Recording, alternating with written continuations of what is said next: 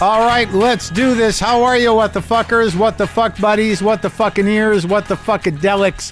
What's happening? I'm Mark Marin. This is my podcast.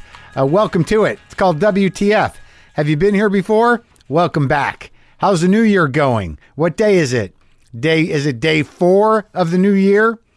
two days in, and uh, the guy who is, uh, you know, in charge of uh, planet maintenance just tweets out that he's got a bigger nuclear dick than the Korean guy. Two days in, what a fucking colossal global embarrassment we're living through. Make America great again. How about make America irrelevant and sadly dumb again? Oh my God. Hey, happy New Year. I hope you're I I hope you're doing okay. Four days in. Uh, today on the show, Tanahasi Coates. Uh, I will talk to Tanahasi Coates. I loved his old book. I like his new book. I like his writing. Uh, I'd never met him before, and uh, it was very exciting to talk to him. I, I do want to tell you that it was before the uh, it was before the uh, uh, the big uh, the big uh, deletion of his Twitter account. God bless him. What a hero. Anyone who deletes their Twitter account is a hero. So I didn't talk to him about that. It was before the whatever the before Cornell West uh, uh, attacked the young buck uh, for intellectual differences that that seemed a little bit uh, uh, misguided. Uh, but uh, I, out of anything that went on, from what I can tell, it's just the the courage to get off fucking Twitter, to to pull your name off of the wall of that hellscape. God bless him if you believe in that kind of stuff, or good on you. Is that good on him? That's what I say. Also, you can hear in this interview that the the the roots of it, the the the movement towards the move that he made off of Twitter and and and out of the the sort of um, public spotlight, the 24 7 public representation required of people who have uh, public relevance. Uh, you can hear the seeds of it in our conversation. So that's coming up. And also, I, I finished watching Darren Aronofsky's mother. All right. You, I never got so much shit you know, on this show. Really, I, I think there it was it was unprecedented, which is a word that should be one of the words of the year. They doubling down, unprecedented, and getting ahead of it. Those uh, statements have been used more this year than ever I've ever heard last year. Unprecedented. Can we just switch that with that word wh- when it comes to this administration? Unprecedented. Just say it was unprecedented, or just say it was fucked up that this happened.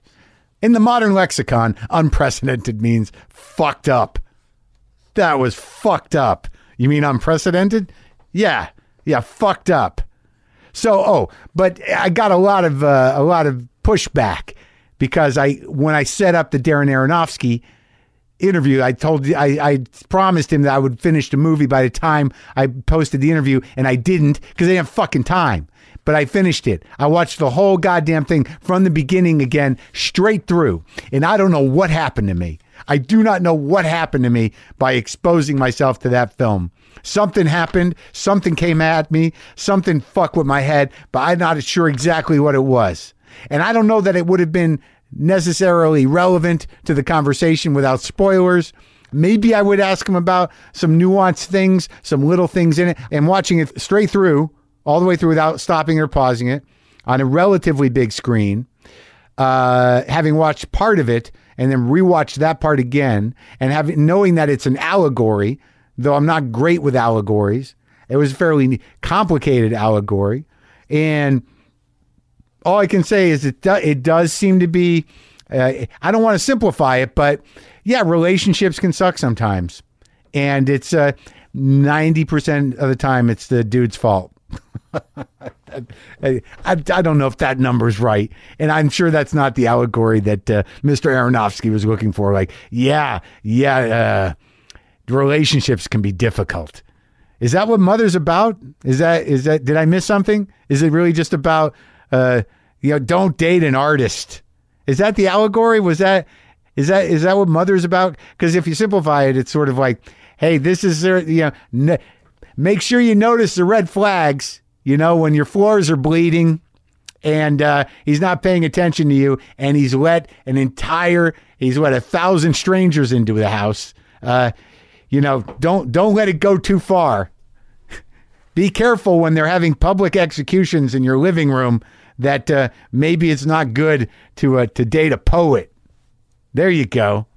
See now, even that could be seen as a spoiler, but I don't know how many of you are going to see it. But that, that shouldn't be a spoiler. There's no way to spoil the movie Mother because it's so fucking out there. And I didn't think it was a bad movie. A lot of people were mad. They were viscerally mad at the at the film Mother, and I I, don't- I wasn't. I thought it was a very ambitious, a very big film, a, a very you know visually uh, stunning and exciting movie to watch uh, all the way through. Uh, and you know, if you have any sort of experience with uh, experimental theater or experimental film. It shouldn't have been that jarring for you in the sense of like, hey, what's going on here? It's like, well, just shut up. You know, sometimes you got to let art flow over you. As uh, William Hurt's character said in The Big Chill, I'm paraphrasing. It- it- you just have to, you know, let it happen. A- As I said, it was very complicated, and and so many little elements seemed to be very deliberate. There was nothing in that film that wasn't deliberate, all the way down to you know anything that happened. There was a. It didn't seem like that there was any room for spontaneity, even though there seemed to be a tremendous amount of room for chaos. But it just seemed that everything was loaded up. So on that level, I think you could get aggravated in that. What could that mean? How do I decode this? So you got to watch that thing. But I'm going to have to maybe talk to Darren privately to figure out just exactly, you know, why the floor had a bloody hole in it so many times. And we, you know, what was up with that? Was it ghosts? Were there ghosts? Was it something that's always happened in in yeah in setting up a home? Is there like there's so many provocative things that you know I don't know. I have to assume that he knew what they meant in order to put them in there so intentionally. But uh, I will not dismiss it. I and I will I, I take issue I think with people that just they outwardly dismissed the film Mother. It's a it's a stunning f- film. It's a bold film. It um it's a it's a brain fucker and I think if you're you're looking to make sense, if you're looking for it to make sense, you're going in with the wrong expectation. So there, I watched it. Uh, if if if Darren Aronofsky is not mad at me for not having watched it when I set him up on this show, then I will talk to him about it and I'll get back to you. I'll get back to you about what we talked about. So this morning, I'd like to say that um, I don't know what to tell you, man. You know, East Coast, you know, we got, you know, our state, I think, is still on fire. And it seems like some of you guys are, you might get frozen. And that's not even a joke. I don't even mean to tinge that with a tone of silliness. It's fucking going to be crazy the next few days on the East Coast. And uh, be careful. Do not get frostbite on your face just because you went out to get the mail. Holy shit. Holy shit. Yeah, let's just deregulate everything and let the plundering begin because clearly there's no planetary problems. Look, Some guy's going to freeze on his way to his car. Some guy is going to be scraping his windshield and just, they're going to find him frozen, scraping his windshield. But no, it's, uh, you know, this is normal. This is normal. This is a part of a cycle. Hannity says it's a, it's a cycle. Happens every, every once in a while. It was cold, once as cold before, one time. And he says it's all right. Hannity says. That's my new hook. Fuck it. All right, so I have Ta-Nehisi Coates here, uh, a conversation I had with him. And as I said earlier on, this was uh, this was uh, this conversation was had before he took the uh, beautifully courageous move of uh, ejecting from uh, the Twitter hellscape. Uh, so this is me talking to Ta-Nehisi Coates. His new book is called We Were Eight Years in Power, An American Tragedy. It's a collection of essays written over the course of the Obama presidency and the first year of the Trump administration. You know, I'm enjoying reading the new book. I've not gotten all the way through it, but I loved uh, Between the World and Me. It just it, it it just opened my mind up to to an empathy that I couldn't have understood because uh, there was no way for me to know eh, you know, personally. And I talked to him about that, but I, I thought that was a beautifully poetic book. So this is uh, me and Tanahasi Coates here in the garage.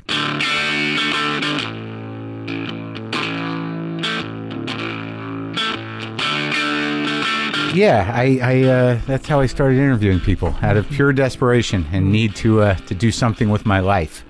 Yeah, why you looking into it? No, no. I, I um one of the, the um unfortunate things about uh the kind of career transition I've had From uh from journalist to whatever the fuck this is right now. um, what what well, what what is it? I, I don't know. You don't, I don't, know, But I, I used to ask all the questions. People didn't ask me questions. I used to ask all the questions. Right. And I'm I I liked that a lot. It's a- yeah, it's a better position to be in. It is a much better position to be in. Yeah, because then you you don't have to repeat yourself. Nope. Uh, you don't have to feel like uh, there's a lot in the balance. You're always learning things. Right. You know. Uh, about your it's good. but the one thing about talking to people about yourself is occasionally you come upon something like oh I didn't I'd forgotten about that That is true. No, that does happen, but the person has to be good. You know, most of the time, yeah. that's right yeah but like you think out loud but like I can tell from reading your work you know you, you're a very poetic and thoughtful writer that Mm-hmm. you work out a lot of this stuff on the page I do. right you know I can see it Yeah. But when you talk, for me, I'm the opposite. Like if I talk, you get me talking, then I'll have moments where I'm like, oh, that's that's pretty good. Yeah, that happens remember. occasionally. That happens occasionally. We think it through in conversation. yeah, yeah, yeah, yeah, yeah, yeah. But mostly, no. For me, it's the page. You're right. Well, that's the relationship, right? Yeah, that doesn't happen in comedy, does it?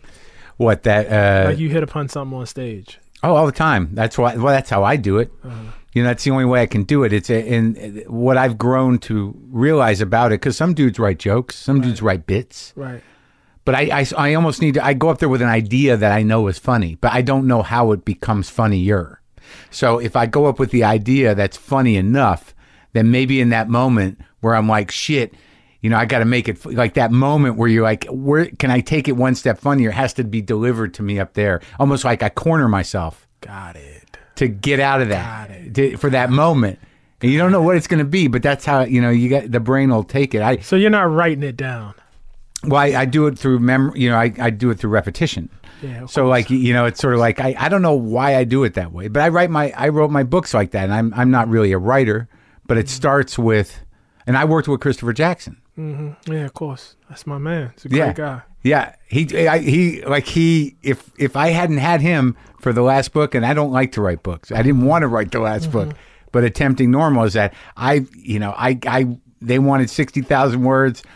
I had a bunch of transcripts of things I'd said. I'd put some some essays together. It was a, a hodgepodge of shit, and I'm like, here's ninety.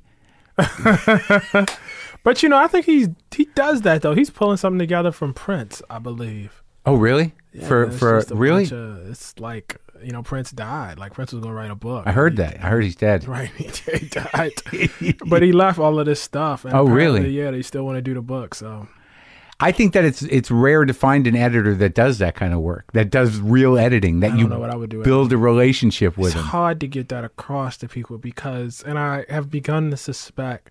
Like I remember, I used to listen to uh people do like you know, like say at the Academy Awards, right? Right. And you wait up to see Best Picture. Yeah. and whoever wins, and then there are a bunch of people on stage, and you have no idea who they are. Right. And they thank all of these people in Yeah. the business who say, "I could not have done it without this person." Yeah. And you're like, "Fuck, are you talking about? You're the thing," Yeah. but they're not the thing. Like now, I, I can see, and so it's and it's tough to convey.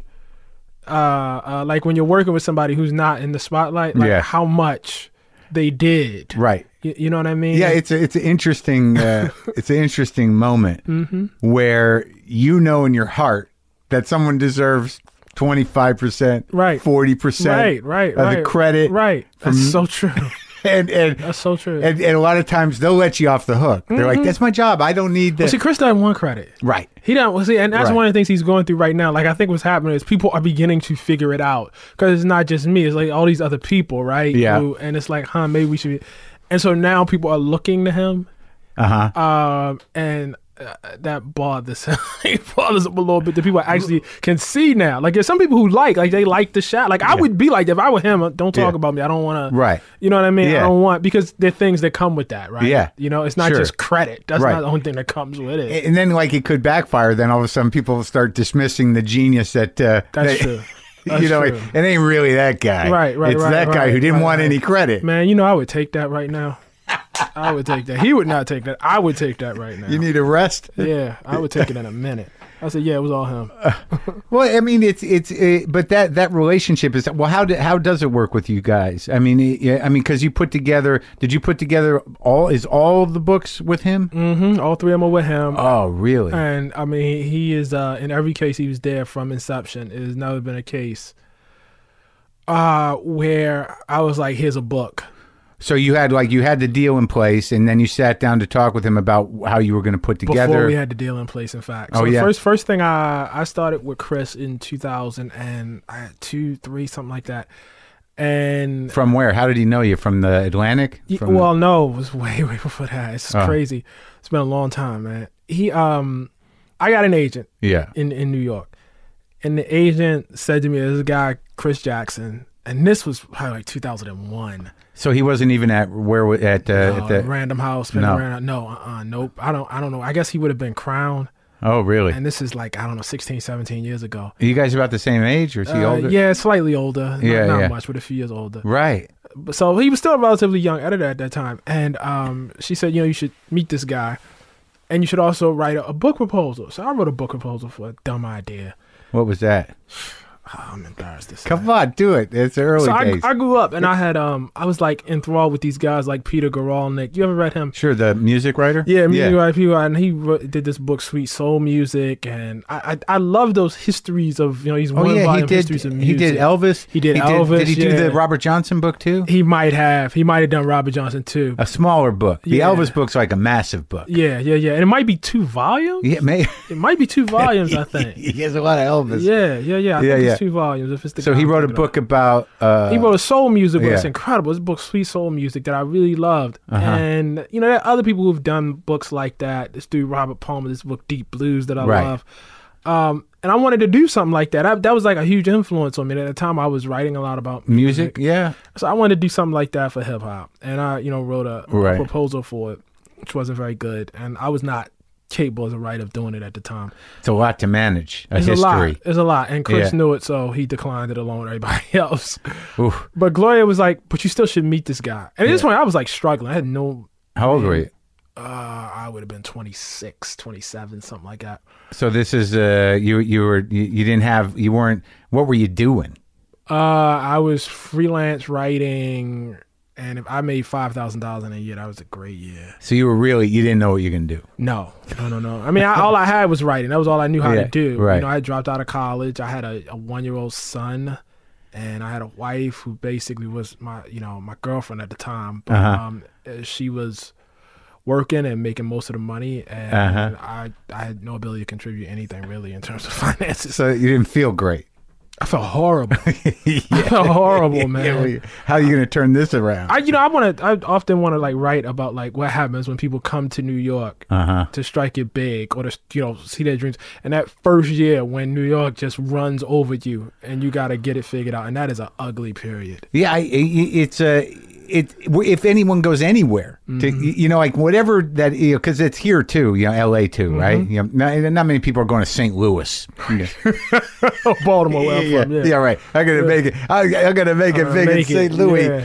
But but yeah, because you don't know what you're looking for. You don't know how it works. Right. If you're and if you're going in blind, really, with one guy's phone number, Right. You don't know what that means, Right. and you you're hanging everything on that phone Right, number. right, right, right, Right, and And, it that get- was how it was.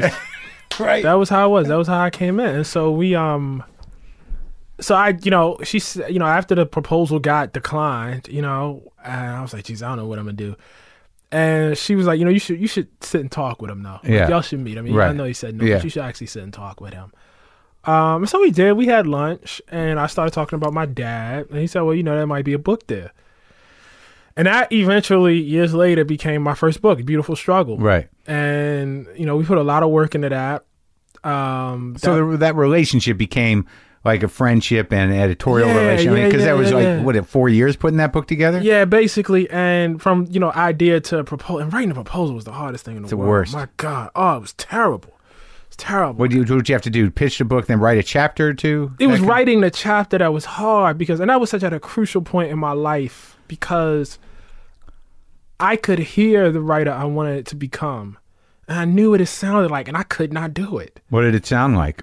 It sounded a lot like I am now. Mm-hmm. Honestly, it sounded a lot like Between the World and Me. It didn't even sound like Beautiful Struggle. It sounded a lot like Between the World and Me. So it's sort of a, um, uh an incisive mixture of of reporting and There poetry. you go. And I knew that. And I knew Yeah. that. And I knew that. I had, you know, been I had been a reporter early on while I was in college. I had, you know, been a poet early on. I was thinking about getting my MFA in poetry. Yeah, Um, I loved history. All of that was in there. yeah, Um, I knew that I wanted to be able to pull from all sorts of from pop culture to wherever. You Yeah. know, I wanted to be able to pull on whatever I thought was interesting. And it just wasn't meshing and I was trying to write it. And so I and this is the thing I always tell young writers that I know it may not be where um, you want it to be, but you have to do the thing anyway. You have to put it on the page. You have to go through that frustration sure. and even if it's not quite measuring up like you gotta turn it in you gotta you gotta send it you, ha- you must you, gotta must finish it. yeah you got you gotta finish you gotta do the best you can and then and when i turned in was the best i could i didn't like it at all Your first book. first book Well, what what was it? but that first chapter Yeah, oh, the, for, That for the first proposal. chapter, for the So, proposal. wait, but usually when, when you're in that mode and you're, you're you got that opportunity and you and you want to write a certain way, but you're not writing a certain way, did you find yourself writing like somebody else? Could you identify what was happening on the page that you had to change? You just didn't feel it. i just didn't i just didn't feel it Yeah, yeah. i just didn't feel it and but you know what i did so I, but i got the contract somehow anyway Yeah, you know he right. said okay yeah, Yeah. i think this works and i got the contract and when i went to write the book um i reread the first chapter of E el doctorow's ragtime Really, yeah and i was like i think it's kind of like this that was the book. yeah That was the model. yeah, and and Ragtime begins with him just talking about where his family, the, the character's family, lived, you know, in New Jersey. And I tried to do that about West Baltimore. Like I just said, okay, I'm just gonna write. Here's where I live. Right, and that was from the point of view of the piano player. Who? who Uh, was- who was that- no, it's uh, l- uh, it's not clear who's talking. Right. it's not clear who the narrator Right. is. But it's the, it starts with the family, little brother. Right. You know, younger yeah. brother, da da da. You know, mother, father. It just starts with the person. So I said, okay, I'm just gonna start with you know, uh, I grew up and when I was nine years old, nine years old, I lived in this house, West Baltimore, da da. da, And I'm just gonna do that. And I was like, oh, that feels easy. But of course, as it happens, whenever something that's not the actual beginning though. So I did that, and that got me writing. Yeah. But what happened was I wrote my way into the beginning and then Right. ended up lopping all of that off. Off totally. Yeah, yeah, yeah. But Oh, you yeah. need that. You know Sure, what I mean? you know, you need kind of that. you got to get yourself into the environment, get Right. yourself into the place again, Right. and then all of a sudden, you, as you move through the words, you're like, ah, there's the beginning. Yeah, yeah, and that's what happened. And Yeah. that happens so much. yeah, But the discovery. but you don't know it when you're young and so you think you're wasting your time. You know, but you're not. And also, I think when you're young, some part of you thinks it, of it as a business, That's right. right? I, and right. you know, like the, you know, this money, I'm gonna, you know, I got to make a Right. book that sells books, Right. and y- Right. you know, you don't. It, it's a. I think there's two kinds of people. They go into it like that, or they go into it like, well, I'm an artist, and I'm never Mm. gonna, you, you know what I mean? Like you're not gonna get me, or they. But that's a different world, really. Yeah. I mean, my buddy's a, a novelist, Uh-huh. and that's you know, that's a whole different racket, in- Yeah. in, a way, Yeah. than reporting or memoir or essays. I um was prepared for this book to fail, which it did. Um, but I Most really, really books do. wanted to succeed. Most books do, man. It's a tough racket. That's that's what it is. What it is. Yeah, you it know, it is what it is. So I, was I was prepared for this to do nothing. the first book, The first book, Yeah. yeah, yeah, yeah. So I wasn't hugely disappointed, right? when it didn't. Well, that's good because like i- if you don't feel like you were where you needed to be, fuck it. If it, That's you the know, other thing. you know, like it's like all right, it's out there. You know, Yeah. I, I, I, you know, I'm not ashamed of it. Yeah, no, no, but I wasn't. Could do better, I could do better, right? And I got the Yeah, practice yeah, in. I've been yeah. through the thing. Yeah. you know. I think what it did though was it gave me like um legitimacy. Or Yeah. you write a book and suddenly you're now Oh, sure, right. something. Yeah, yeah. You know what I mean? Yeah, you got a hardback and then you got a paperback. you go. And then they offer you the f- t- uh, thousand hardbacks they can't sell before right, they throw them in exactly. the And that's what garbage. happened. That's exactly what happened. You got any? You got? You want thousand hardbacks? Yeah, why don't you stick those in your For garage? a buck a somewhere? piece, you want Yeah, 'em? That's exactly what happened. Did you take 'em? I did take them. I did take them. yeah, did. I sure enough took 'em. You got- I was proud of that book, man. Even though it did nothing, like I was like, wow, you know, and I was proud of myself for actually having written a book. Like I was like, I, I could actually do this. But Like, they, but did that book must have put your your your sense of self in perspective. I mean, that was the Yeah. type of book that it was. it made me. F- I think before then, before that book, Yeah. I was dogged by this persistent feeling that I was destined for failure. And I, I just I couldn't do anything. Like I had no ability to match skills. 'Cause See, I grew up in this household and really in this neighborhood where it was felt that there there was no model really for somebody screwing up in school, dropping out of college, and then becoming something. Yeah. Unless you're Was like it- a what- basketball player or like a entertainer, rapper, or Right. something like that. There's no model for oh, oh so the the idea of like actually getting to college and then Right. be- putting the time in Right. and then bailing No. it's like it just didn't happen no, no, it doesn't happen No, there was no model for that. you know what I mean? you you were the uh, the you were the precedent I was, I was, I was, and it scared the hell out of my parents, and it scared the hell out of me. because they didn't know why you didn't finish school no, they thought, and and not only did they not know, but they knew why I didn't finish school because they had been struggling with me all those years before. But I think like it just, you know, when when you're black and from Baltimore in that period of time, 80s yeah, eighties and early nineties, and people just get lost, and horrible things happen to people who don't do good at school. yeah awful, awful things. And so, because the the streets and the That's it. just takes I you said, in and it's just lack of opportunity. You know, what I mean? Yeah, it's just what sure, else? What right. else you gonna end up doing? yeah You know, what's the, uh, you know you can find a hustle right, right, Right. right. yeah And so, um, so they were worried about you they were worried. They were worried. Now, by that point, by the book came, by the time the book came out, it, that was not gonna happen. but, you know? right but I mean but but like by the by the time you get through four years of college how many did you do man, I think I was in and out of college for like six years. So, like, the, I mean, the idea that you were going to come back to the neighborhood and start selling crack was not. No, I wasn't gonna do that. That wasn't going to happen. I wasn't gonna do that. Yeah. But then now you enter into just the sort of disasters that happen to adults. Period. Ru- oh, right. You know, maybe you'll Right. become an alcoholic. Maybe you'll become a Right. drug addict. Or a maybe shitty you'll- job. You know, yes, yes, Yeah. yes, yes, yes. I mean, when I came to New York, I was delivering food. Yeah, but the alcohol and drug addict that would have revealed itself before. I guess it would have. Yeah, you would. I you, guess it would've. You weren't destined for that. You just thought you were Yeah. destined for failure, Yeah. sadness. Yeah, a Yeah. lot of sadness. The, the guy who uh, you know who just you know has is delivering food and Right. in his Right. Mm-hmm. heart he knows he's a genius. That's the worst character. But here's the thing is, I didn't know I was a genius. Like, I didn't have that. I didn't even have that. But you know what was cool about that? The cool thing was I I developed a self-esteem out of a couple of really, really hard things. I knew I was a good father, and I knew I was a good partner. So That's- I knew I was very, very good. Those are important things. Yeah. Yeah, to those two people in my life. But I didn't understand that, like, how. See, there's like when we think about lying to people Yeah. or not being good to people, we think about the harm we do to them, but we don't think about the harm we do to ourselves. Like, we're telling ourselves who we are, yeah. you know, and if you lie to people repeatedly, you can often find it hard to actually trust yourself.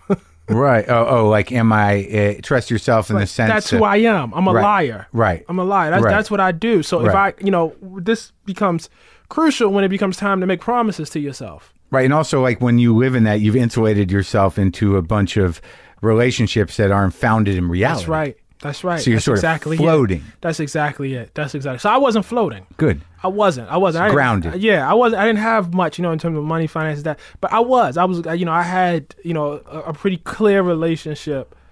You know, uh, with my wife, I had a pretty clear relationship with my son. And those are rewarding things and, and, They are. and, and substantial and nurturing and They good, are.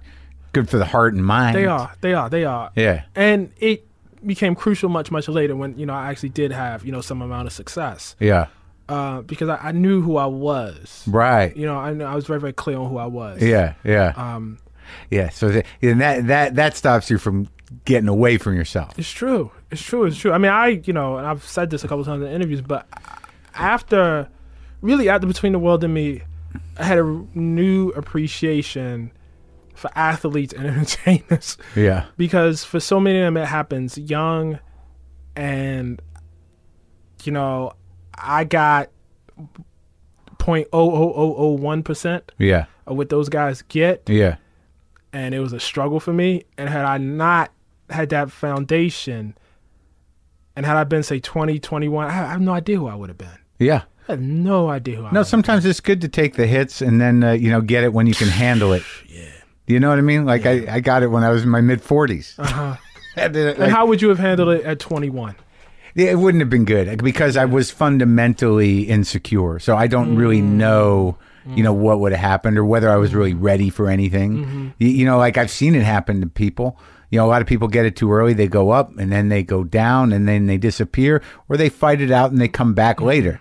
Like I, I mean, I remember when like Bill Burr, Kevin Hart, Mm-hmm. like they got it and then it didn't happen and then they had to go back and then they had to come back again Mm-hmm. Right. and work. I don't know if I had the come back again thing. yeah you know what I mean? yeah yeah i know exactly what you mean but uh, it sort of was a very slow build and it happened in a very unorthodox way Yeah. but when did you when did the writing start you, you really, really when did you start getting consumed with that how old were you I always, I mean, for as long as I can remember. I so when you were a little kid Yeah, yeah, yeah. Like uh I probably learned to read when I was like 4. is that normal or is that good Uh I've decided that it doesn't much matter because uh my son learned to read much later. He actually learned to read when he was 7. so you're not going to take any points for no, Okay. no, no. And he reads much quicker than I do. Yeah. Even though he learned later. yeah You know, he's Yeah. a much better reader. Um, so I don't think it means it only means something in the sense that, in terms of like memory, like uh, my memory of myself is always of someone reading. well maybe there was an urgency to it Yeah, maybe so. I mean, I, I grew up in this household where that was really important, yeah you know, uh, where reading and literacy was like a big, big deal. oh because your old man was a uh, he had a, a, a press right Yeah, he did. He did. He did. And he was, a, uh, you know, at that point, he's a research librarian and he had been reading for as long as he could remember, uh-huh you know. And so, and my mom was a teacher. And so obviously it was important. There. what grade did she teach She taught special ed. And so a lot of times there would be like combinations of, you know, different levels of students. uh-huh you know um but she was they both were just really really huge in terms of you know like gotta gotta read gotta read and the good thing about my my household was they weren't dismissive of reading weird things like so it wasn't like oh comic books are not real books yeah like i didn't grow up with that Yeah. you know or you're reading i read a lot of fantasy when i was a kid you you know that's not real you need to go read this oh yeah you were like a fantasy kid i was i yeah was i was comic yeah. books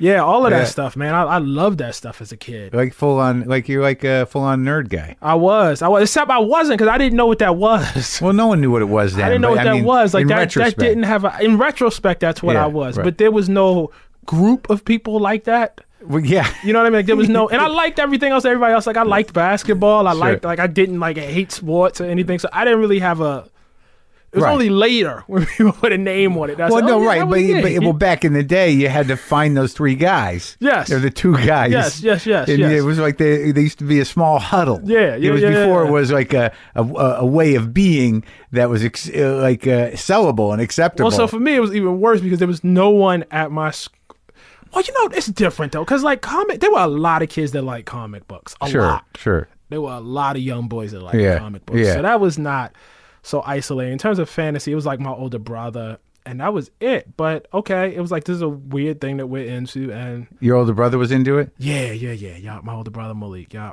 how many brothers sisters you have I have uh six total, uh six total. You know, I got uh four brothers, two sisters. yeah and you have good relationships with everybody Yeah, um, and considerably better than it probably should be on paper. Uh, why is that Well, it's four different mothers. Yeah. man. I mean, so I, that you would think that would just be the seeds of all sorts of bad shit. But you how know? did how did you grow up? Like with, with I grew up? Um, so I, I like grew with, up. with with were they everyone around? yeah, yeah. I mean, basically, yeah. I grew. I grew up in um with my mom and my dad. Yeah. Um, and they had different mothers, but they would come live there at different points. The other kids. yeah, yeah, Yeah, yeah, yeah. So uh, Everyone's coming through. That's that's exactly. And the way it worked is if you fucked up at your mom's house, you had to come live with my dad. That was I'm sending you to your dad's. so he accepted the responsibility. Oh, that was like uh who he was. Yeah. That was like his essence. That was his identity. Oh yeah. Yeah, you know, he, I was talking to him one time. You know, so he comes out. You know, he was in the Panther Party, and you know, he had all these you know sort of radical associates. And so folks, you know, coming out of the 60s would do things like, you know, disappear from the country and be gone for like 20 years. He was talking about this one guy. He had gone to Zimbabwe or whatever. I don't know. Yeah, He had gone. right. And the guy had a kid here Yeah. that he didn't see for like 18 years. And so I, I said to dad, you know, who had had his own troubles, I said, could that ever have been you? He said, no, I had to see my kids. Yeah. I had to see my kids. Uh-huh. You know, I just don't have that. Whatever that is that Right. allows you to be apart, I, I don't have that. So no, it was his kids were a huge part of his identity. Oh, Um, so so everybody was always around, or he was going out to see them, or were they, I everyone in think the if it uh, were up to neighborhood? him, I think if it were up to him and he had had the space, he would have had them all at the house. Yeah, with the women, with the mothers. Probably so with the mothers. Probably so.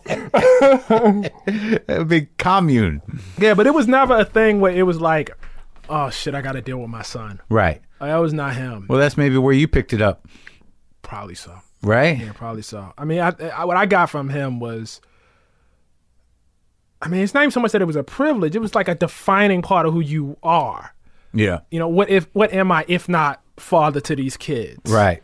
You know what I Well, mean? not everybody thinks that way, No, and no, it's Oh, no. sort of astounding uh, when I, uh, is. you know, uh, when I when I sort of think about it. Like even like I don't have any kids because I I knew I was. Uh, too selfish and too panicky, and you know, and I never, I, I, I don't know what might it have was. changed you though. Might have become I know, a- I, I, I, I hear that, you know. So I can tell you this: like before my son was born, like I think he actually saved me in many ways. I think I was very capable of doing a lot of horrible things to myself and Yeah. putting myself in a uh, situation that I should not have been in. But when it became To what end? Like, like, what are you talking? about? uh, go out and you know do whatever the fuck I want, right. you know what I mean? but you Uh, weren't self-destructive, really, were you? I wouldn't have thought about it that way, but I think I was open to all sorts of Oh, yeah. things as a young person. But I but Samari was born when I was 24. Right. And so always in the back of my head Hmm. was if something happens to you, it will hurt these people over here. Yeah. But absent that, I mean, who knows what I would have done. Right. I almost because at that point I didn't have regard for myself. Right. Like I didn't have I had much more regard for my son and my wife than I had for myself. But you didn't hate yourself. You were just disappointed, or No, something. it's just like if I did, you know, okay, whatever. I mean, it was just like they felt innocent to me. Yeah. In a way that I didn't feel innocent to myself. Right. Right. You know what I mean? Yeah. Like they like they, you know, okay, well, whatever happens to you, that's cool, but you can't hurt them. I mean, Right. they didn't ask for this. They Yeah. didn't ask for you to, you know, go out and do whatever and end up in some sort of situation. So was it that you were like hard on yourself for not living up to something, or just, yeah, that was a huge part of it. And I just didn't have much um I don't know. yeah, I didn't have much regard yeah, for myself. I didn't think about, for instance, something bad happening to me in relation to me. It's only recently that I've started thinking like that. like yeah. Yeah. What do you mean? Like I think about like what if something happened and Oh, all right. the work that I want to like all the ideas I have in my head I don't get to you know do them. Oh, that'd be horrible. but Right. I didn't have any of that as a young person. Yeah, maybe you had less ideas. Well, I had the ideas, but I didn't think I was gonna get to do them anyway. So who cares? you know. So you, I wonder what that is, though. You know, I mean, like your your your dad seems like he had his, you know, he was m- doing shit, Yeah, he was. and your mom. My mom was on. How it. did your mom handle all those kids of different peoples? Uh, well, my mom. Um, and it'd be interesting to think about why. My mom has a tremendous giving spirit, Yeah. and she just took it on. Folks came into the house, and she just took it on.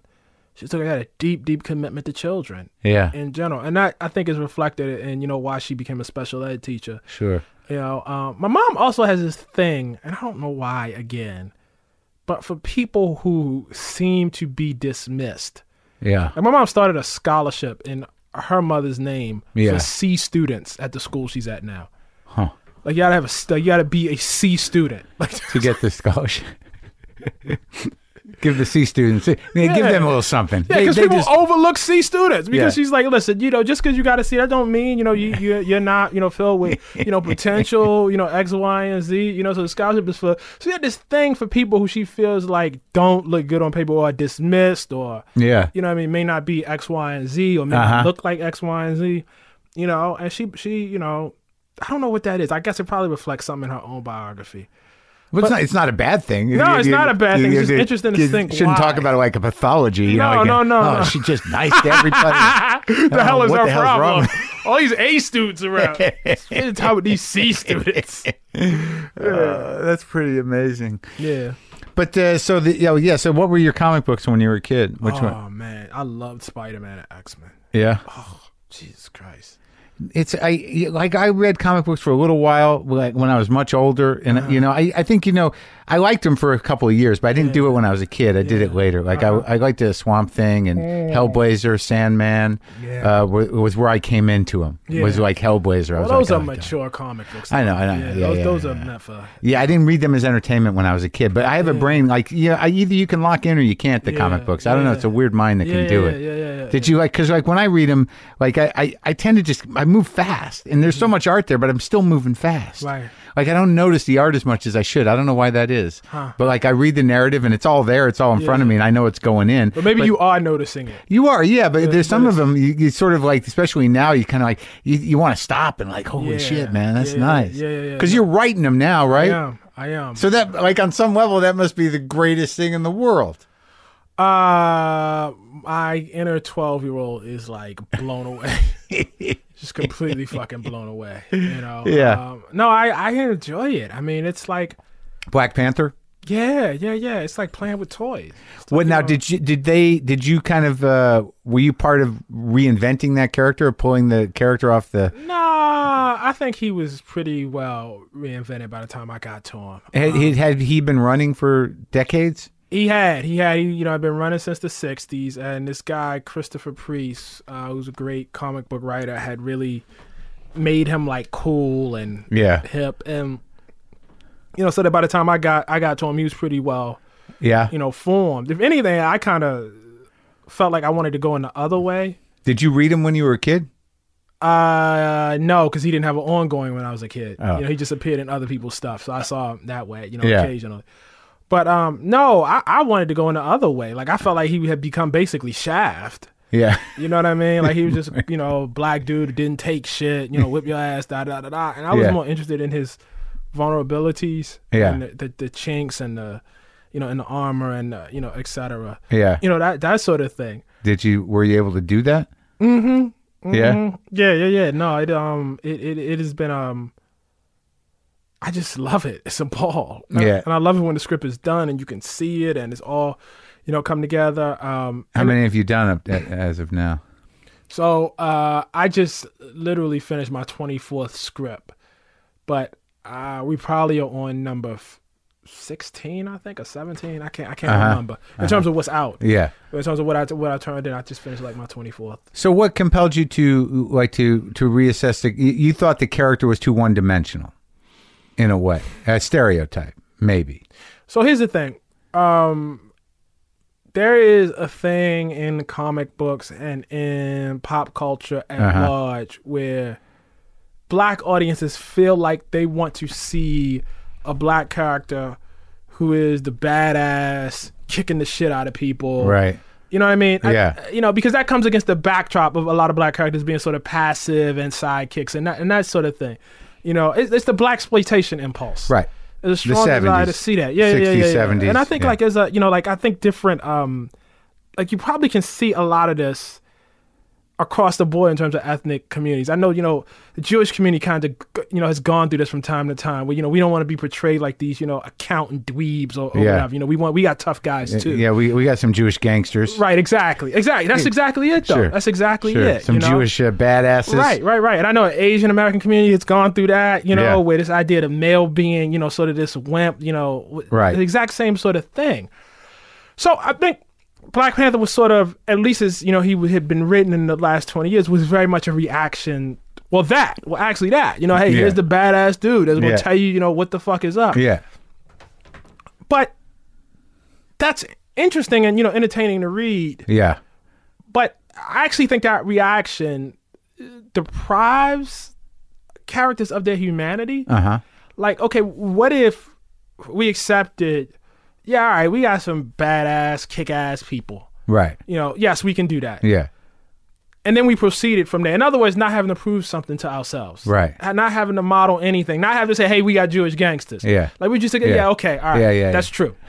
Now, what's interesting? Right. you know and this became interesting the badassness became the floor as opposed to the goal Right. you know and then Yeah. I, I just felt like that opened me up to a- to being able to ask all sorts of other questions Yeah. you know Yeah. um like how would this guy handle an emotional situation? Yeah, well, I Or mean, like, a, a personally challenging. yeah, I mean, situation? what I think about comic books is what you do when you start writing is you go and you read all the, the back issues and you get insight. And I guess actors do the same thing, right? Like, you try to get insight. Like, you take a part in a movie, you Yeah. try to get, you know, your particular insight into this character. And the insight I found was, okay, this guy was king of the, you know, this mythical, perfect African kingdom. yeah, but he was always going off to like fight with the Avengers and do all the sorts of shit that didn't kings want didn't cannot want do. to didn't want to stay home. There you go.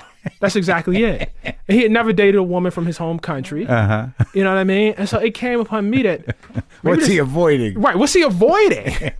maybe he don't like being king. Actually, uh-huh. you know what I mean? Right. Like maybe he actually does not enjoy, and that became interesting to me. Like maybe he feels a responsibility to be king, but if he had his druthers, this was not what he would be doing. Uh huh. You know, he would be shooting across the universe, doing X, Y, and Z. da, Uh-huh. da. He wouldn't be here. You know, being a king is fucking boring. I mean, you got all these reports you got to sift through, and Uh-huh. you got to, you know, deal with your ministers. And I mean, come on, this guy's A a, lot of superhero. responsibility. He's a Right, res- superhero. yeah, right. he's a superhero. You know, he wants to say, "Well, I'm gonna sit here and look at your economic reports." yeah, yeah. You, know, you don't want to do that. Does his kingdom know that he's a superhero? They do, but those two things are always in conflict. right. They're, they're always in conflict because he's not here. There are Yeah. coups that are always, you know, in the comic book, like there are coups that happen because he's he's not- not, there. yeah.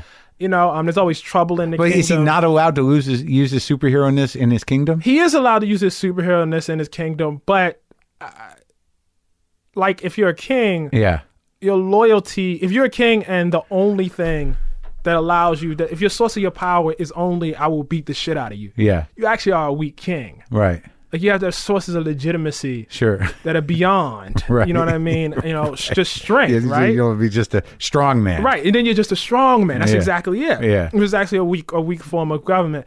So it isn't even so much that he couldn't use his superhero power. It's that how does he inspire loyalty? Uh-huh. If he's just an asshole or a bat or Or if he doesn't like being king. uh, Like how does he inspire loyalty to the throne if he doesn't like being king? right. You know? And So these were the thoughts. these were the thoughts. Yeah. And that would be the struggle. Yeah. That would be the struggle. Well, you see anything in, in your own life that's like that? See, that's interesting. yeah. um so i started writing black panther yep right about the time between the world and me came out Yeah. and it was right about the time that i began to feel like people were putting a crown on me Yeah. And also with those expectations. yes Uh-huh. yes yes that i was not interested in and I- i wouldn't say the occupation of a writer is like a superhero Yeah. but you get to travel quite a bit. You get to ask interesting questions. You get to meet all sorts of people. Uh-huh. Um, it's independent. You decide what's interesting to you. People don't tell you what you should be doing.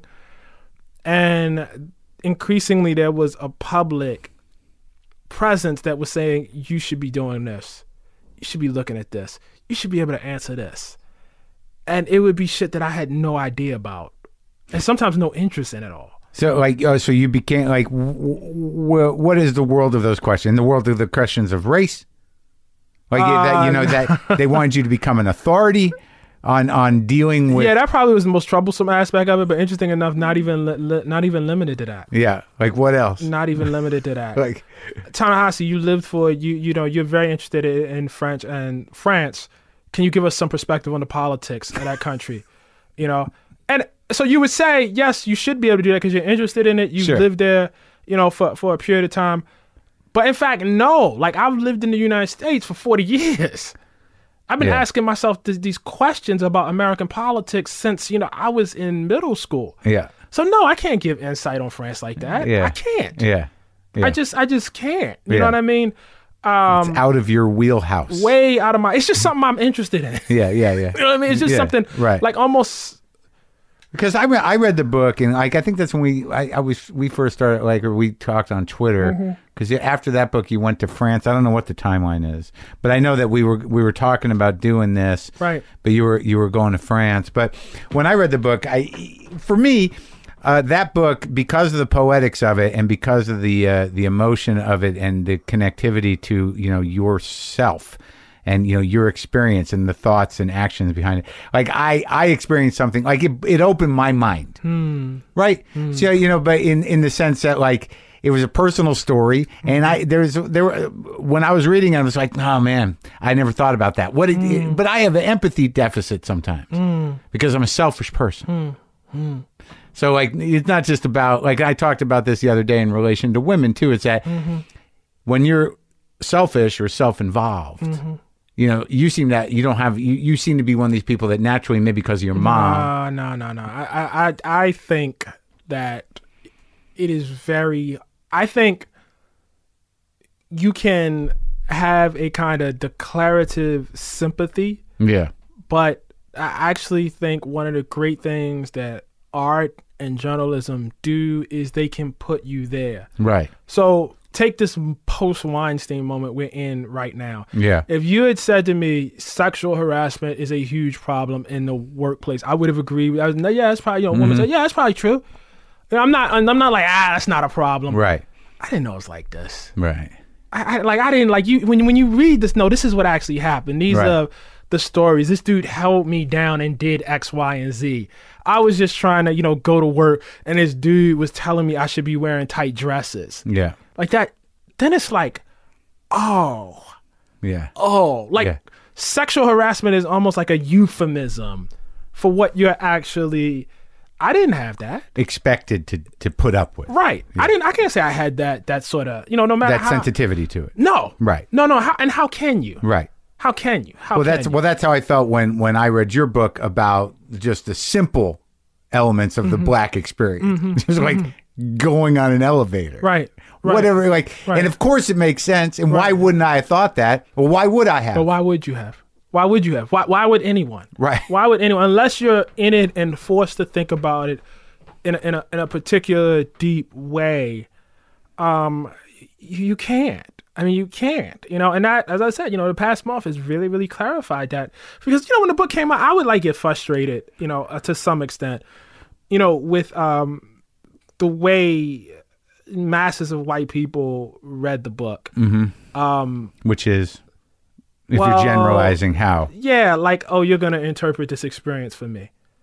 Um and then, you know, what I really realized again over the past month is no, somebody does like you do need interpreters. You do. That's a valuable role because there are people who will never live in the world that you're living in, ever. Right. And what would you have them like not know at all? Like Yeah. is that what you want? Do you Right. want them to be completely ignorant of that? I mean, Right. what what like what what are you what are you asking for here? So you, you're accepting the role of uh, as of, of of interpreter to some Uh, degree. Oh. what, I- I- what what is writing if you're not though? I guess mean, what- so, you, but- you- I mean, even for other black people, you're interpreting. I no, mean, you absolutely. are. It- You but are. I guess, but I, I guess the, the thing is, is that you're already doing that. But but it, because of the nature of the conversation about race, you're put in a position, right? What is it happening? Am I doing something? no, bad? it just grates on me thinking about it. But I mean, I, you are following the natural logic of what I just said. that that you don't want that. You know, you did the work. Now you do your part. That's what I want. You two go over there.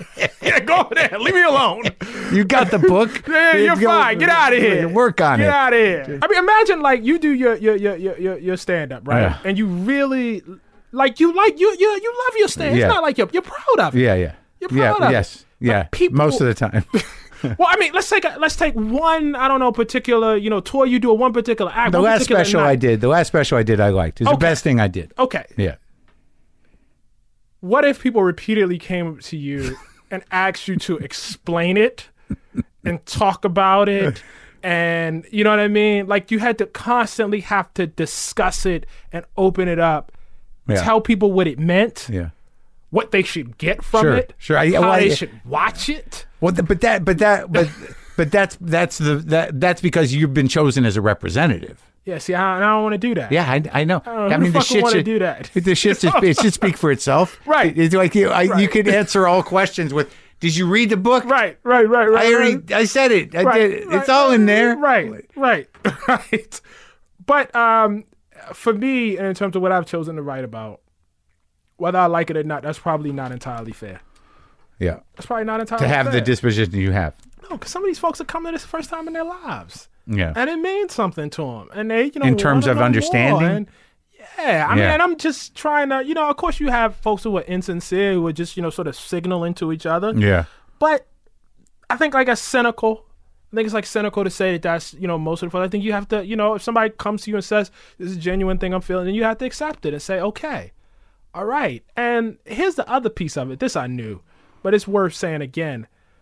Most writers would kill for an audience. Yeah. You know what I mean? Most Right. writing is completely fucking forgotten. Yeah. So you got to be really careful about complaining of the fact that large numbers of people are reading what you do or seeing what you do. Like you got to you got to always ask yourself. You say, "Okay, that's a problem." But do you want the other problem? Yeah. You know, cuz life's a problem. Life Right. is always a problem. Right. You know, and you need to be clear about the problems you want and the problems you don't want. Right. But I, I right, and, and as a writer, you're doing well, and it's nice to have an audience. But it, it, it is sort of like the thing that's kind of mind blowing that I, I, I think that that I don't want to accept, and that uh, that that I think most people, entitled people, don't want Mm. to accept. Is that is that moment like you had with the with Stephen Colbert where it's like yeah, yeah, yeah, right. you look what did you say you looking to me for hope Yeah, I, why are you talking to me? Go talk to your pastor, man. Like, if you, I mean, serious, and I mean that. What are you talking to me for? I can't give you hope I mean, in that way, but see, in that way, I do like I see myself kind of as an artist, and I don't mean that in a pretentious sort of way. I see journalism or the kind of journalism I do in that sort of way, in the sense that you know, folks who write in this long form way, they're thinking about Yeah. presentation and moving things around, they're trying to affect emotion, da da da da. How much of that shit do I read that's hopeful to me? Right. How much of the art that I love, how much of what of anything that has influenced me, what I describe as inspiring hope? Yeah. Very little. Very little. I mean, I, I would describe it as illuminating, sure you know, enlightening. right You know what I mean? Right. Um, but hope is not a word that I would use for much of what I've consumed.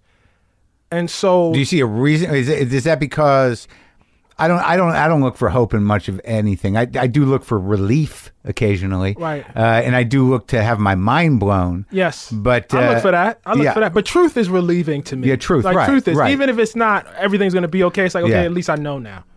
Now I know. And well, I'm, I'm happy to know. well, it's like that thing you said about like I did. uh, I think we, I was talking to somebody, my producer, about. Uh, uh, when James Baldwin saying that you should be aware that failure is a distinct possibility. It is. It is, and you should be, and and you got to keep that. Like you gotta, you gotta really, really, you know, keep that, you know, high in your mind. It's so And- funny that the, the, the sort of American narrative That's right. you know the, even the hollywood narrative the happy ending Right. and like i find myself you know even you know despite my own intelligence realizing that like this is you know we you because you want relief man right you want relief what something's got to give Yeah. and then you realize like nah, maybe not No, maybe not, and maybe this is life. And then you have to, you know, I think your job as any sort of writer, artist, journalist, whatever, is then to, you know, try to make something of what's there. Mm-hmm. And that's the kind of place I'm in, you Yeah. know, um, or where. But I don't again see myself as that different. You know, um, is it live at the Sunset Strip? yeah That Richard Pryor talks about burning himself Yeah. up and all that. right I love that piece, man. it's the best Oh my God. yeah Does it make me hopeful? yeah no Do I watch that and feel now everything's gonna be okay? Or do I feel like there is something about humanity that's being revealed? uh-huh That I'm seeing something I have not seen before. uh-huh yeah he was good at that You know? yeah And tha- that's what I wanna do. yeah See, that's what I want to do. You know, I want to show some aspect of humanity that maybe has not, you know, been, and that might be something really dark. Right, but I, th- I think you, know? do do that. I mean, you know, I've only read a couple of the essays in the new book, but after reading that the the last book, Mm-hmm. that what you you know what I think Pryor also balanced was, you know, an amazing sense of of community Mm-hmm. and and acceptance, right, in within that community, Mm-hmm. and then also his own crazy shit. Yeah. So like you know he was this kind of like disaster, Right. Moving through a world that somehow took care of him, Right.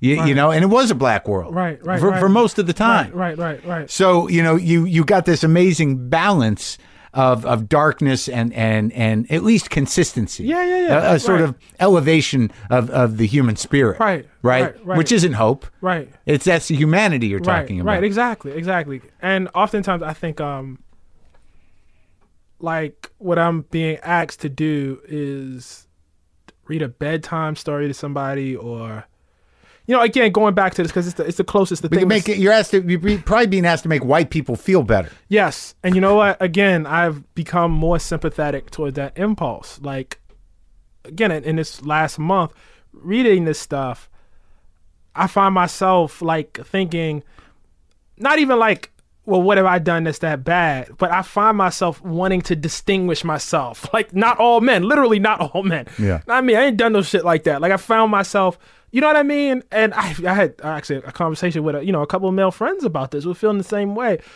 And, s- you know, realizing because of what had happened with me that the last thing you want to do is call up any woman you know and say, please say I'm not like that. Please offer me absolution. You Yeah. know, which is what I get a lot of. Right. You know, uh, you know, I get a lot of people, you know, come to me, white people are so fucked up. White people are so saying things that like I don't even say. Yeah. You know what I mean? Because they want to Right. they read it and they feel like horrible about it. These are white people saying that. Yeah, yeah, yeah, yeah, yeah. And they want to, you know what I mean? Like Right. distance. Like I don't want any part of this, man. Can I get out of this, please? I don't want anything to do with this. no, What, what do you say? Like, nope. You're I just listen. I just listen because the fact of the matter is, you can't get out of it anymore. That I can get out of, you know, w- w- what I'm in anymore. I can get out of, you know, being a part of, you know, men and you know s- the shit that Yeah. men have done. Like you can't get out of it. Yeah. You're connected to it. You Yeah. know what I mean? It's Yeah. true. Anytime there's a group with power, uh huh. You know what I mean? Yeah. You, you you usually do not have the ability to individually extract yourself, you know, from from all of that. Yeah, well, that's what when, when you came in. I think that's what I was sort of telling you I wanted to do. Yeah, right, I'm like you wanted I to wanna get out. leave. Right, you I wanna can't- get out. I want to get out. Yeah, I, yeah, I yeah. mean out. Right, right. Like what? Become a fisherman or something? Yeah. Or some- yeah, I know. You- I know that impulse, man. Wait, what, I what's know your that. job out there on the off the grid land? I want to, and I've always wanted to be a taxi driver. Yeah, Yeah. you could probably do that. I don't think I could. My wife stopped me from doing it when I had no money. She wouldn't let me do it even then. Oh yeah, Yeah. What? Because it wasn't safe. Yeah, that's exactly it. Uh-huh. She was like, "It's not safe." What is it? What is it about taxi driving that's uh, compelling? So when I first came to New York, like Yeah. my, my the one job I had, the consistent money I had was I was I, would, I delivered food, and I liked that I didn't like I would pick up the food and then I would have to you know and it would be like for these like corporate clients, so I would pick it up from this deli and then deliver it. And Uh-huh. you were all a middleman. yeah, basically. But my only responsibility was to get it there at a particular time. Yeah. They didn't care how I did it. They didn't care what I did it in, did in between. Right. It was like over my shoulder. You know what I mean? I would cut on sports radio and I would be in my own zone. Uh-huh. And I was I just had to get get the stuff there. Yeah. And it felt so free. Yeah, You know what I mean? Weirdly Yeah. enough. Like Yeah. it just felt free. it's a simple task. Yeah. You know what I mean? Yeah, yeah. And it wasn't like fill out this form, do this, do that. No, no, that just can you just get this here? Yeah. Oh, yeah. I was talking to a guy yesterday, another comic, about s- when I started out. When you start out, and all you're doing is, you know, just thinking about that joke. Yeah. You know, you got that thing, you know, you got to set it, you know, 10 at Mm-hmm. night for 10 minutes, and the rest of the day is like, it's yours, man. Yeah. You know, think Yeah. about that joke Yeah. and walk around. Yeah. But the truth of the matter is I probably prefer my life right now. No, your life is good. so, what are you doing uh, out here? Uh, writing. I wanted to um, just be away. Oh, really? And you wanted to feel the, the, the Southern California thing? No, I um, this summer uh, when I had to do um the last essay in the book, uh, this essay, the first white president, I was somewhere away and um, like far, far away, far from New York, not here, but far, far away, and it was um. You don't want to say where you were? I, I don't want to say where All I right. was. My wife told me not to say where I was. I mean, I'll tell you once the interview. Okay. but um, You went there to write that? I went there on Oh. vacation actually, and I was with you know some friends, and they would go swim in the morning, and Yeah. then they would go swim in the evening, and I would write through the morning until the afternoon, and I would go swim with them, you know, in the afternoon, evening, and You must have been a wreck. man, it was the healthiest time. Oh yeah. I was like, this is supposed to be my life. Ah, Like this is what's supposed to be. Like I feel so natural. yeah. Like I just feel natural Yeah. here. Uh huh. And I wanted to you know, I couldn't reproduce that exactly. but I wanted to get as close as I could to that. Uh huh. You know, um, and I just I wanted to clear my head. I wanted to clear everything. So you're down. Yeah, you're down on on the beach. So how's is it working? Is it? Well, it's only been two days, but yeah, yeah, so far, yeah. And you know, the thing about out here is, I mean, it's a. I don't want to insult anybody, but um, They can take it. let's just say authors do not have the same level of profile here that they do in say New York. Um, Just another guy. Right, and that's fine with me. Yeah, that's good. so fucking fine with me. know Yeah, you are a what I mean? star in New York. Well, I tell you, what, I was a ca- I wouldn't say all of that, but what I would say is there's a cafe where I wrote almost all of my books where I've been writing since 2004 In Brooklyn? in, uh, actually uh, uh, uptown in uh, Morningside Heights. Uh huh. I have been back there, but I should expect to get interrupted if I go there. Right. You can't. Yeah, you Yeah, can't I, I work. should expect that. I should expect that that's what's going to happen. That comes with it. Yeah, it does. It Yeah. does. That's not going to happen here. No, no, no. Good. No, you're no. free here. No You're one free gives a amongst fuck. everybody. No yeah, one yeah, gives yeah. a fuck, man. So, how was France? You were in France for a year. I was. Now, what is your relationship with James Baldwin? I mean, in terms of, Yeah. of legacy, in terms of inspiration, in terms of of being compared to him. Because you know, I had Ra- Raoul Peck in here, mm-hmm, mm-hmm. and I watched that documentary, and I Mm-hmm. again, it was you know, something I did not know about, and the levels at which his brain operated on uh, James Baldwin. God, Ah, you must be learning so much at this period in your life. Yeah, is that all right? Or That's you, great. Or is that a, another No, way of it's calling? envy. or Is that a way of you saying like, "Where you been?" Bullshit. No, bullshit. It's Yeah. envy because like I feel like like maybe there was a point in your life where you're giving. I mean, and you, I guess you're still doing this because you're performing. Yeah. But performing is so much Yeah. out, out, out, out, Yeah. out. But this is in. Like you No, must be yeah, yeah. taking in so much. I do, and I, I listen to people, and I've always taken things in, but it's always been fragmented and not very disciplined, But it right? should, it's like a job now. It's a craft. It's good, yeah. that it is wa- awesome. but to, to sort of be introduced to him, and then to talk to Raul about him, and then to to realize that the, the depth of that intellect and that type of intellectual, and he was a public intellectual. He was. that when there were public intellectuals, Right. that could do the Johnny Carson show, Right. right? Right. Or the Dick Cavett show. Right. And that was and and have these compa- or, or uh, William F. Buckley. Right. Uh, that that I don't know what part of culture operated at those levels or Right. took that in, but but they were they were mainstream Right. and something went away. Right. You know that whole, you know, ur- urban intellectual 70s Right. so, like, I was blown away by his thoughts and and disturbed and uh, you, you know enlightened. But as somebody who gets compared to him or or seems to be somewhat in the same type of cultural Mm-hmm. criticism, you know, what do you find your relationship to him is? Well, I mean, I've been reading Baldwin since I was in college. Um, he is, I mean, my favorite American essayist. Uh, beautiful. That thing when we were talking about voice earlier, Yeah, um, that I was aiming for. I actually at that point I wasn't aiming for him, but that mix of like poetry and history, and actually journalism, although this gets looked over. He does, you know, quite a bit. He, you know, there's reporting all, all through "Say the Fire" next time. You know, in fact, the last scene is a the you know pivotal scene is actually just a, a work of journalism.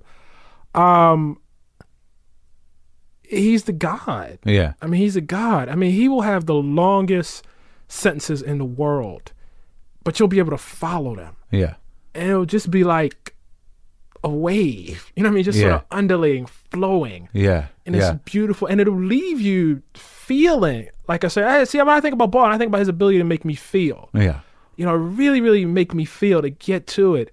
And, you know, when I was specifically when I was working on Between the World and Me, but even before that, but specifically for Between the World and Me, that was what I was aiming for. yeah, You know, I wanted to do what he did. So, any sort of craft based comparison, which I think is actually the correct comparison, uh huh, I take as high praise. I, I- you know, I take as high praise. There's no point in me running, you know, from that. It's Right. true. I mean, Yeah. I, I model myself after. I, I read it, and we all need people that we model ourselves after. And for me, you know, in terms of my writing, you know, um, he's the one. yeah. You know, he's yeah. the one. Oh yeah, I, know? I, I yeah, I could see it. Yeah, and it's like you know what was amazing about him as a public personality. You know, he could e, the way he could articulate uh, thoughts and then move away from them That's right. and then come back around. Mm-hmm. That's you're like, exactly it. Holy That's shit! exactly. And hold the thread. Right. Like How you hold do the that? thread. Like he's okay. He's okay. He you know, he may be over here for a second, but he knows where he's going. yeah. And if you ever try to do that as a writer, you can find how quickly you will become lost yourself. Uh-huh. Right. You Right. know what I mean? Right. But you're right. He will hold a thread and it would be elegant. Like Unbelievable. elegant, like somebody dancing Yeah. all, all the way through. No, and it's not just me, man. I, you know, I think uh, any, you know, essayist, anybody that writes essays in this period who is not thinking of him, um, you're missing out. Um, I don't know any, you know, black essayists who are not somehow, you know, thinking of him. I mean, it's like a basketball player saying, well, I never thought of Michael Jordan. right. I don't model myself after Mike. You know, you come on, you're crazy. Yeah, I'm doing I'm doing my own thing. No, you're not. you're not. You know, none of us who are in that tradition are doing doing our own thing. You know, and what was the time in France like? I mean, it, it was great. I mean, people often make the Baldwin connection there, but that unless there was something subconscious going on that I haven't teased out yet, that was actually my wife. My wife loves Paris. uh-huh. Um, Where's she from? uh, she's from uh, Chicago by way of Tennessee, actually. Mm-hmm. Uh, but she um, What'd she do? she's a med student, Oh, good. second year med student. Right? Oh, really? uh, Yeah. Oh, that's hard, huh? So you're full on dad responsibilities again. Well, no, the kid's 17, so no, Ah. not like Yeah. you know what I mean. Not You only like- got the one? You only got the one too. It was Ah. even once she decided that she wanted to, you know, make a career change. Um, that was the second kid right there. Wow. What co- what kind of doctor is she thinking about She's being? not sure. She went in thinking OB gyn, but Yeah. she goes every which way right now. yeah, Goes well, every it's, which a, way. it's So her prerogative, right? it is, it is, and we'll see where it ends up. But she um had this adoration for Paris, and Uh-huh. she went for her 30th birthday. And she wanted me to go with her, but I was like, I don't know what the hell am I going to Paris for? What's in? I mean, this is how I thought. Yeah. Right? I wasn't well traveled at all at that point. I didn't have an adult passport. What the fuck am I going to Paris for? yeah. what's in Paris? You know what I mean? Yeah. She came back and she was like, "You really should go. You really, really should go."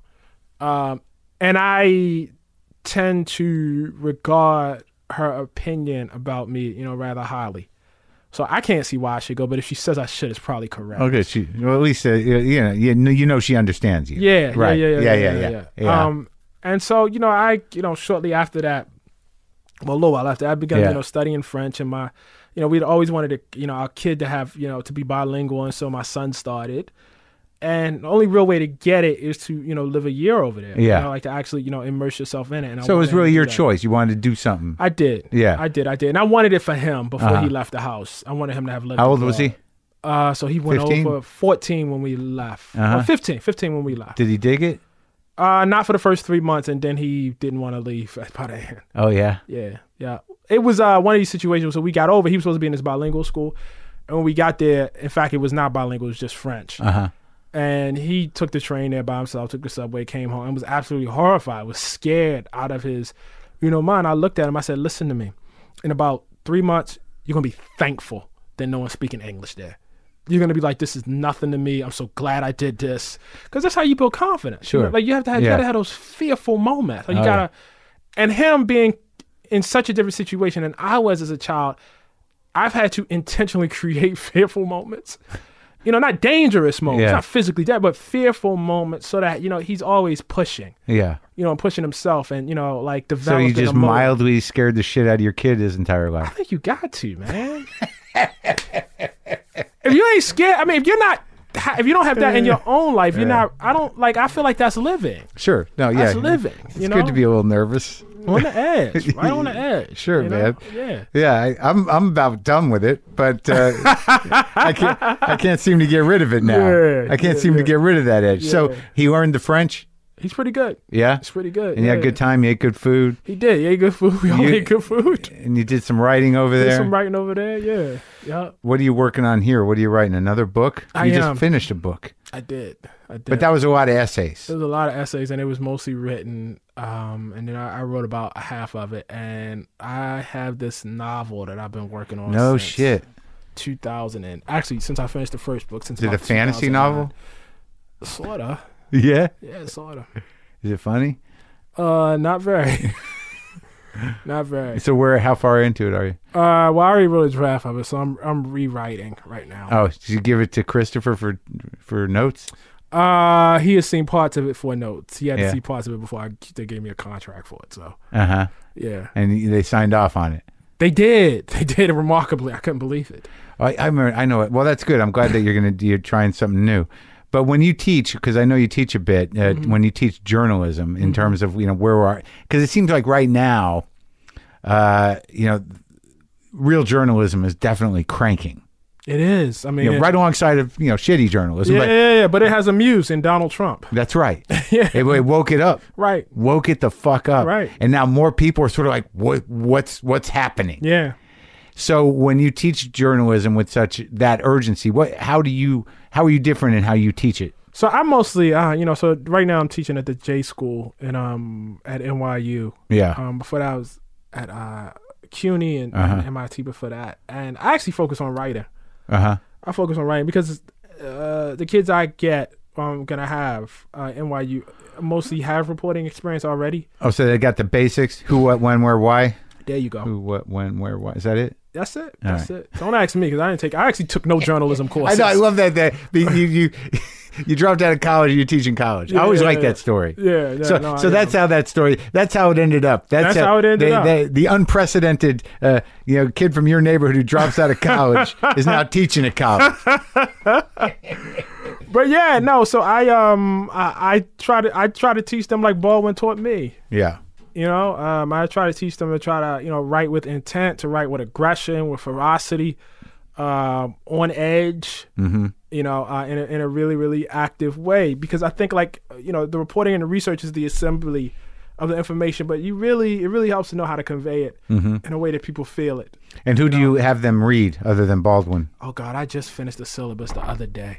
Yeah, Oh, don't start me lying. Um, do you know I start off with poetry? yeah. Well, yeah, you have a deep relationship with poetry. Yeah, I start off with poetry because I want them to understand the efficiency of sentences and the efficiency of words. Which, which, who's your poet? Uh, Robert Hayden is on there. Carolyn Forche is on there. Um, Mary Baraka is on there.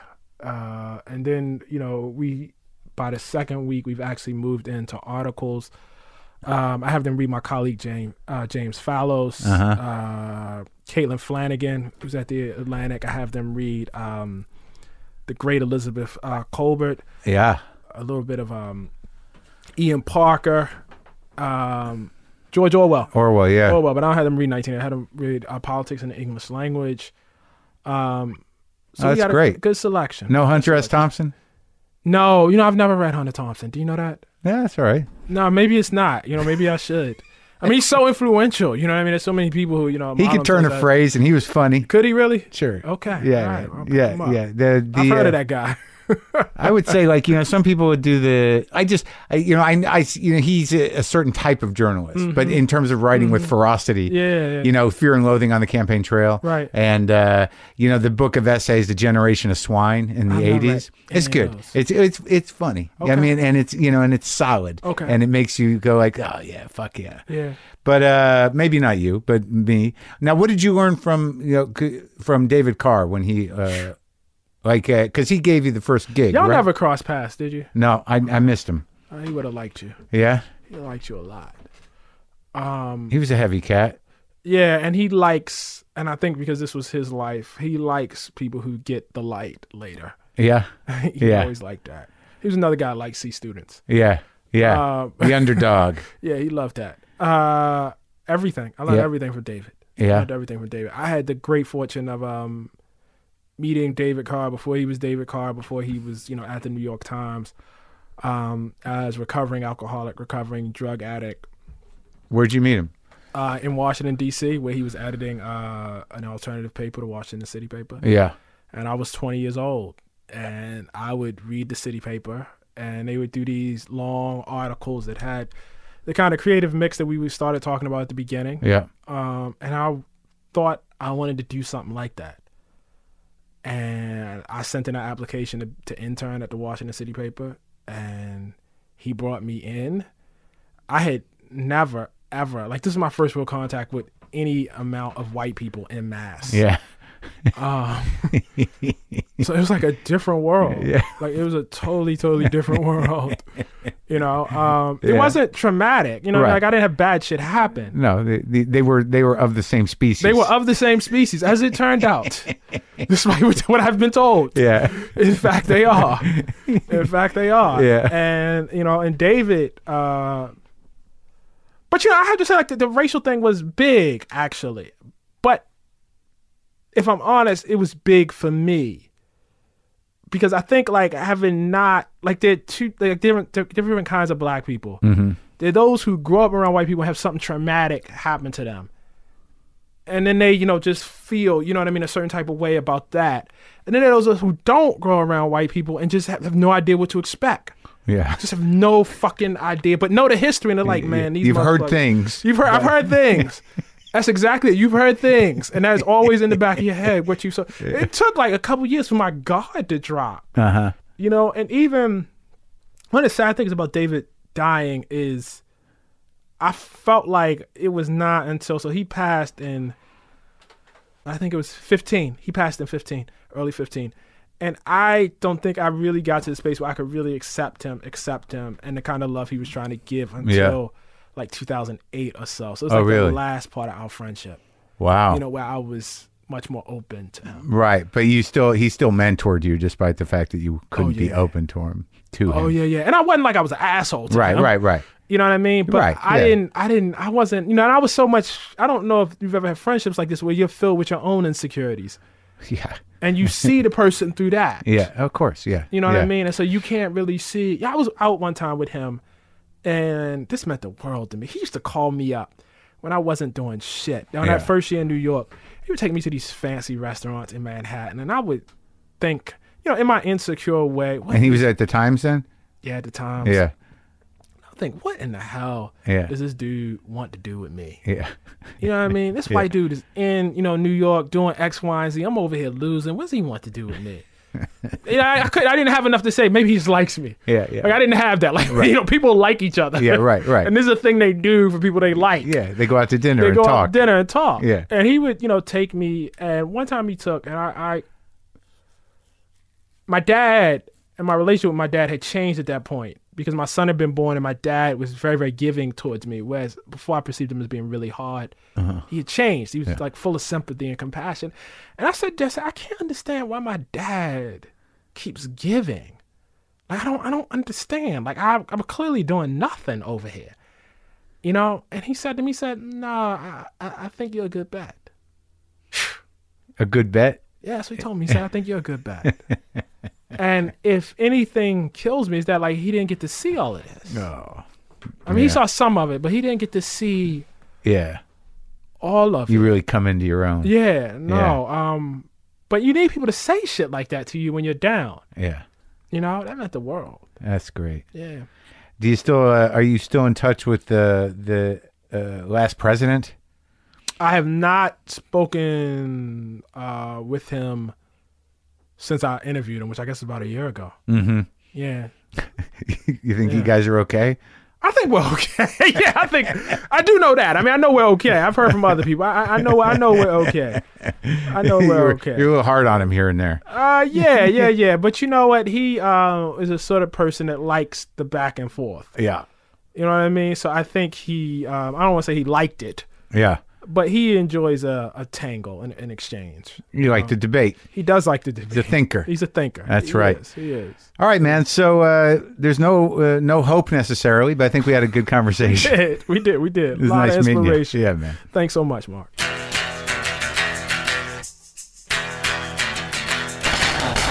Okay. I thought that was a great conversation. It's great talking to that guy. Nice meeting him. I'd like to talk to him again. Hey, I should I should lay down a riff. I can do it. I can do it. I can lay down a riff. I just I want y'all to know that this is about the 90th take on this. I mean, fingers are stiff. I'm not hitting it. And like, I, you think I was like, y- you think I give a shit?